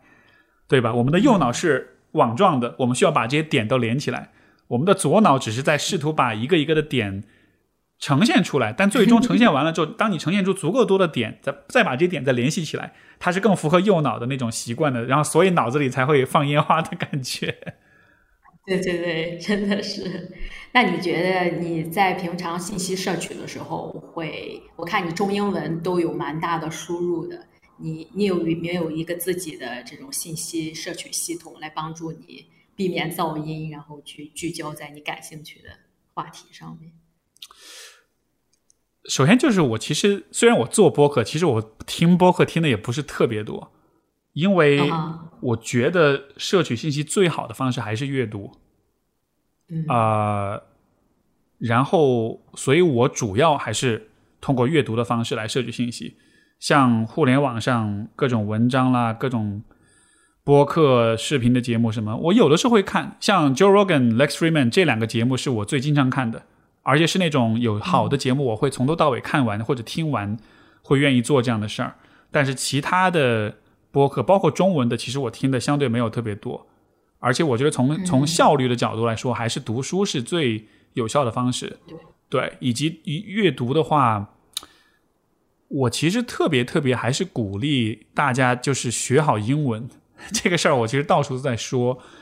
呃，我有看到。对，因为中文不管是中文的互联网的世界，还是整个中文信息世界，我觉得它所储备的东西还是。还是比较有限的，尤其是更新的一些东西，啊，相对来说还是非常有限的。你像比如说我的，我们节目有一个 newsletter，每周会发信，每周通讯跟大家分享我们 一群朋友这一周读到了一些好的内容。然后这个 newsletter 里面也会，我也招募了一个翻译的志愿者团体。我每次看到一些好的英文内容，就会 请这个志愿者团队帮我们翻译成中文，然后再分享出去。像前段时间刚刚翻译的是那个有一个 Twitter 上有个博主叫 Dickie Bush，不知道你有没有关注？他做那个 Thirty Days Shaping，一个写作的。对他一直都在讲各种关于写作的这个内容。他我就把之前他的一个帖子，就他讲了六个，有他有六个 thread，全部都是讲关于写作能力的。然后那个帖子全部翻译下来，翻译成中文，然后就发在这个微博上面分享出去，就。就这些内容，如果没有人来翻译，或者你不懂英文的话，你其实是得不到的。但是这种类型的内容，是我看到之后，我会觉得这真的是我可以免费看的东西吗？但是，但就好像是你多 你你你，如果英文很好，你能够去 navigate 这个，你能够去呃，在这个英语的互联网世界、内容世界里面去畅游的话，你真的会得到很多的就是很有意思、很有用的一些东西。但是很遗憾，就是我觉得今天大的氛围是大家对于英文这件事情，你知道带着有一些那种有点。怎么说呢？身份主义色彩嘛，对，就是有点这种心态，就觉得哇，我们不需要，对吧？我觉得这个跟这个跟这个问题没有关系，这更多的是从你个人的呃，就是信息摄取的角度，你为什么要把这条路堵死？尤其是当我们肉眼可见的，就是从信息质量和丰富性和呃和这种呃与时俱进的这个层面上来说的话，显然是英文互联网世界是。是真的是会在很多方面是非常的非常好的，所以这是挺让人挺遗憾的一件事儿。对，现在我在翻译的那本书《The Network State》，因为它也是涉及一些意识形态的问题，因为它是想建立一个新的国家嘛，这个就就直接我觉得在中国应该是不可能上市了。哦，所以他说的那个 Network State 其实是。所所以那其实是他他他提出的一种畅想，就是一个网络化的一个对对国家。哦，OK，网络化的国家，对，所以说我觉得这是大大概率不会在国内上市，甚至在美国的话，因为它里面也抨击了很多美国的一些现在的问题嘛，包括我们刚才讲的这种意识形态还有政党之间的对对撞，嗯，但是就是去接受一些这些新的概念，会让你就是反思一些既定的一些东西。是觉得哎，为什么这个东西就是对的？我为对是还蛮有意思，挺有意思的。它其实就是在把国家这个概念进行一种新旧观念之间的一种碰撞，哈。对，毕竟国家概念其实也是一个蛮新的嘛。就跟人类的历史相比的话，国家概念好像是有几百年的那种。就是现在讲的这个国家的概念，主权国家这个概念也是对主权国家的概念。就包括我们的护照这个东西，其实也就只有几百年的历史而已。是，真的是这这么一想，就是生活中有很多东西是其实挺新的，但是呢，我们不太去真的去想过它的本质是什么，或者它的真正的含义跟功能到底是什么。我最近想比较多的一个就是金钱这个东西，就金钱的对本质到底是什么？对你刚才也提到嘛，所以我就想说这儿对。你觉得呢？你觉得就是一个最基本的问题，什么是金钱？你你会怎么理解？我觉得这是一种是一种价值交换工具吧，它像一个中介一样，就是你有一个我想要的东西，我也有一个我可以给你提供价值的东西，那我们彼此交换的话，就需要一个媒介来完成这个交换过程嘛。嗯，我觉得金钱就是应该起到这个作用。所以现在看比特币来讲的话，其实它。算是一个价值交换，它没有中间的中间人，它直接就是两个人之间，我们价值交换一下。嗯嗯，我之前听过是那个 Elon Musk，他在要对，就是他跟 Lex Freeman 对谈那一期，他讲到什么？他认为什么是金钱？他那个说法也挺有意思。他说，他说金钱其实是信息，是关于资源的信息，就是我们为了知道什么地方有什么样的资源，或者是这些资源应该怎么分配。然后金钱其实就是一个信息系统，我们通过金钱作为一种标志物来帮我们掌握所有资源的这种分配的过程。当然，它因为它也这个呃支持就是呃加密货币，所以他就会说，其实现在的这个呃就是这个法币的这个体系作为一个信息系统，它其实是有很多错误的，它有很多的人为错误的。这种风险包括，比如说国家加印货币啊，你知道就会通胀什么，就这些都是给这个信息、这个信息系统注入一些 bug，注入一些错误的、不良的信息。他就说，在一个，在一个，在这个 blockchain 上面，这些信息就会变得更加精确，更加不容易出错。所以他觉得这是应该应该大力支持的。就我，反正这是一个视角，我也不能说我完全。就是因为我也不敢说我完全懂这件事儿，所以我没法判断他这个观点到底合不合理。但是我觉得这个还很有趣，就是他确实提出一个很有趣的角度，就是我们想到金钱的时候，我们很容易把金钱和一些道德化的一些情绪联系起来。但是实际上，呃，如果你只是把它看成是信息的一种载体，就是关于资源的信息媒介和载体的话，其实还蛮简单的，而且其实反而会有利于你去用一个很成年人的。一个很理性的视角去看待这件事情，而不是一想到金钱就是那种，你知道吗？就会有很多的 那种来自传统思维的那种想象，对吧？那种关于贪婪呀，关于欲望呀，你知道有很多这种道德评判这样的。是我还得给你推荐一个蛮不错的播客，叫 What's Money 啊，OK，它是一个对有哲学背景的一也有经济背景的人做的一个播客。他之前也请过一些蛮有名的。哎，他他跟 Jordan Peterson 还做过很多期节目，等我发给你。他那个 他那个节目就专注于一个解决一个问题，什么是金钱啊？OK，这很有意思。从哲哲学角度来给你分析，我就觉得哇，那个真是受益匪浅。嗯，有意思。等我发给你。好。对，最后我想再谈一下，就是每现代人提到心理咨询都会。都会想到原生家庭，我感觉这个有点特别的俗套了。一般就是啊，我有什么问题，那肯定是我原生家庭出问题了。我记得你还在微博上写过一个，可以用那个“龙开鸟未飞”来描述你自己的人生。而且你你有提到一些你自己原生家庭的一些事情，我就想问问，可以展开讲讲你的原生家庭是怎么影响了你？以及为什么很多人都会觉得会归罪于原原生家庭？嗯，这个那个帖子，我先解释一下它的背景，就是呃，我当时是在问大家，如果你的人生是一部电影的话，你愿意给这部电影取一个什么样的标题？然后我当时给我自己的答案就是“龙开鸟未飞”。然后为什么是这样一个名字呢？因为就是。一个笼子开了之后，那个鸟是可以飞出去的，但它没有飞，对吧？呃，之所以取这样一个名字，我觉得也是因为说我在对我自己的人生经历的那种思考跟总结当中，我会发现，可能在相对比较年轻的时候，就是可能从大学开始到刚刚毕业那段时间，那个时候自我意识开始形成了，也开始对自己的原生家庭啊、成长经历有了很多的反思，有了很多的批判，所以那个时候其实会产生出很多的。对于过往很多事情的那种怨恨、指责、啊抵触的那种情绪，也很想要去脱离，想要逃离，想要彻底的去否定跟啊排斥一些东西，想要变成一个新的自己。所以那个时候的我，其实，在情感上是比较是有点偏执，是有一点啊充满了愤怒的那种感觉的。但是后来慢慢的，我就开始意识到，说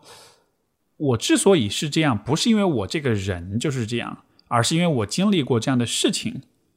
才会变成这样。所以当时我写那个“龙开鸟未飞”这个标题的时候，我这样面里面就有说一句话，因为今天很多年轻人，比如说他长大之后，他想要远离父母，比如说很多人读大学就故意选一个很远的学校，或者是 比如说这个出去工作就也是故意到外地，然后很远的地方不愿意回家乡这样的哈。然后我就会说，啊，当你发现你很远离你的这个家庭的时候，到底是因为你真的想在这里，还是因为这是离你的那个笼子最远的地方？因为如果是后者的话，那么尽管你自由了，但是这种自由在我看来依然是不自由的，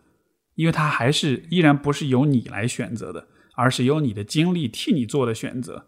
就是你的经历很苦，所以你要远离你的痛苦，所以你要选一个离他很远的地方。这看上去是你在做选择，但是它并不是这样的。因为我最喜欢问我的来访者的一个问题就是：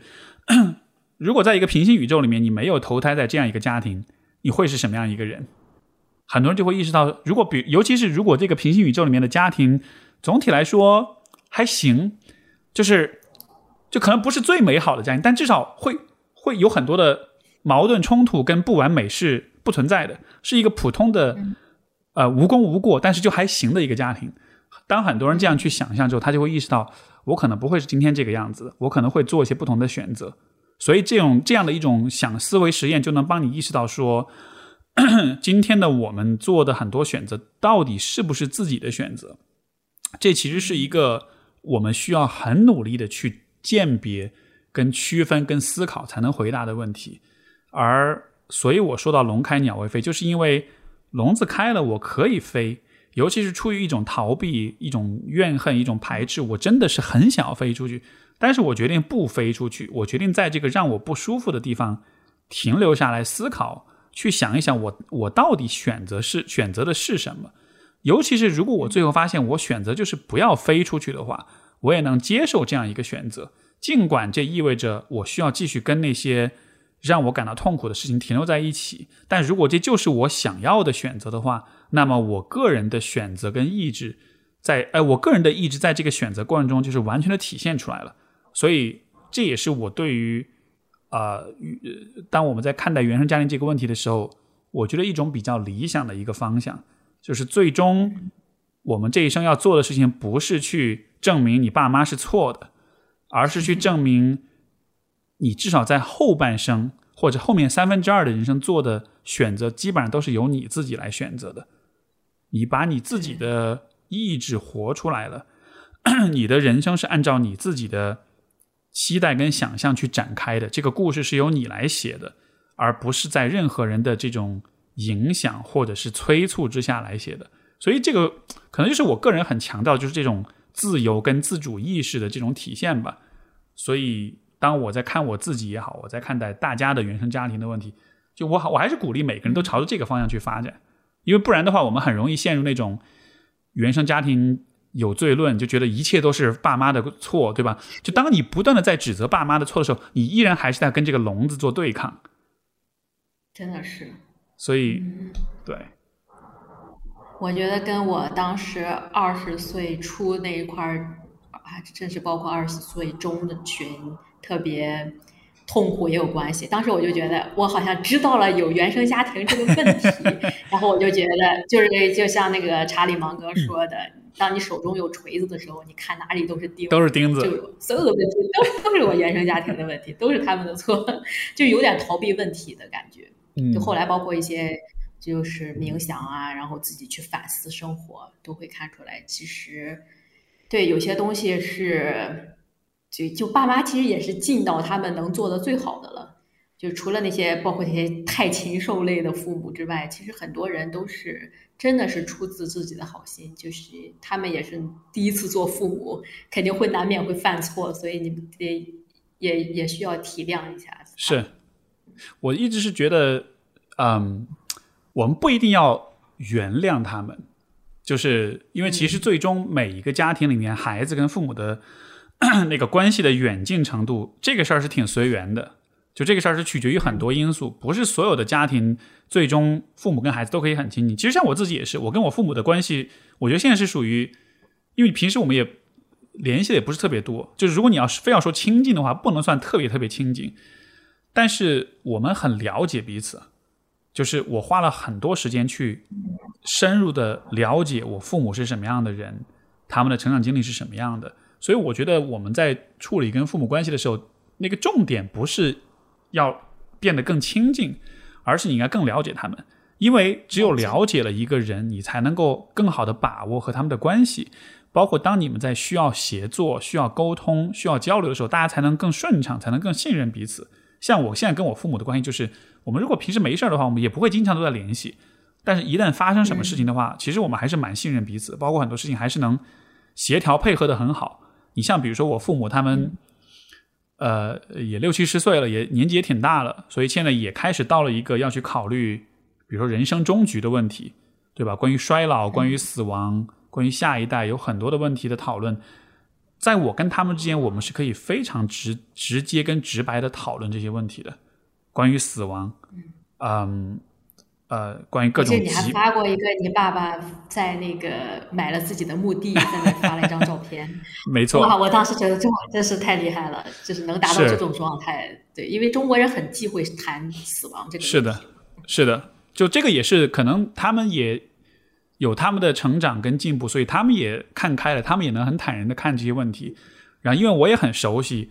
呃，他们的想法，以及我们也有一个很好的就是去深入交流的一种经验。就说以前可能交流起来没那么顺畅，但是有些话题，有些比较严肃的话题聊得多了之后，大家就总结出了一个方法，哎，我们之间怎么聊能够聊得下去？然后带着这样一个方式去啊讨论这些问题，就能够有比较好的一种状态。所以，对，就像你说到的，关于这个死亡的问题，啊，就真的是会很直白的去聊关于，尤其是关于疾病的问题。像之前我还给我父母推荐，就是那个，呃葛文德的那个《最好的告别》那个书。对我看过那本书。呀，嗯然后就是就就那个书给我的震撼就很大，所以说我后来我也去跟他们去聊，然后呃，就是如果有一天你们走到这一步，我们应该怎么做？嗯然后我们就对这个会有一些讨论呀什么的。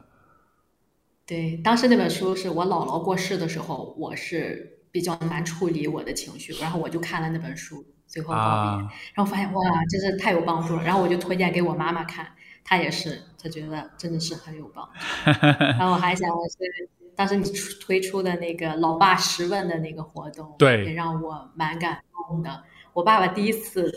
竟然在节目里面跟我说他爱我，就是他在啊平常完全不会说，他可能就是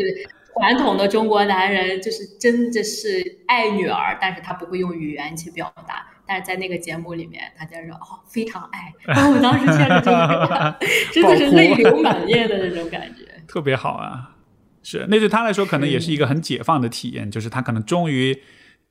有有一个契机敢把这话说出来了。虽然他可能每天都这么想，但是没办法说出来。对，是，是，对，有时候还是需要语言的表达，对啊，然后对啊来来来让人直接感受到这份爱意。是。OK，哎，这个真的是，我觉得我现在可能是年纪大了哈，所以说可能就越来越多的想的一个看问题的角度，就是我觉得大家在大家来人世间走一趟，其实都挺不容易，都挺辛苦的，就是那都嗯，真的就是都挺难的，所以这样的情况之下，真的还是对彼此好一点，不管是有什么怨恨，有很多矛盾，有什么的，但是说白了，到最后大家都会在在孤独跟赤裸当中死去，然后化为尘土，所以就都是很卑微的，对吧？这个世界上没有谁比谁更加的不卑微，所以这样的情况之下，我发现我现在就是真的是变得越来越柔软，就是觉得，哎呀，都是人。都有各种各样的挣扎跟痛苦，所以不管是发生冲突也好，是观念不一致也好，或者有的时候因为某种不信任或者误解而产生敌意啊，最终我都觉得，哎呀，不至于，不至于。其实大家都还是渴望得到他人的积极的正向的回应的，所以嗯这样想，我觉得就真的心里面也会，没错，是是，所以 活活着一辈子就是彼此能共情一下彼此的痛苦，就感觉很满足了。对啊，像那个我前两天看那个有一个电影，很长很长的一个电影，是那个叫 Terrence Terrence Malick 他拍的一个电影叫《Tree of Life》生命之树。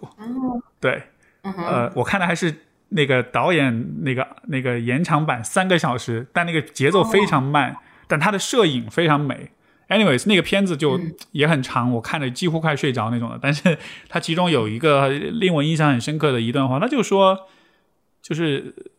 意思大概意思就是说，人活着还是需要去爱。如果你不去爱的话，生命会很快就转瞬即逝，就是这一生很快就会过去。我想想，确实是如此。对，是对，用这个收尾蛮好特别好，特别正能量。是啊，是对，很感谢，很感谢你的时间，终于达成了四年前的愿望。是，也感谢你的提这下次问。对对，下次会希望回国的时候可以面对面的聊一聊。好呀，好呀，好呗，那我们就到这里，也感谢嗯各位听众的收听。好，拜拜。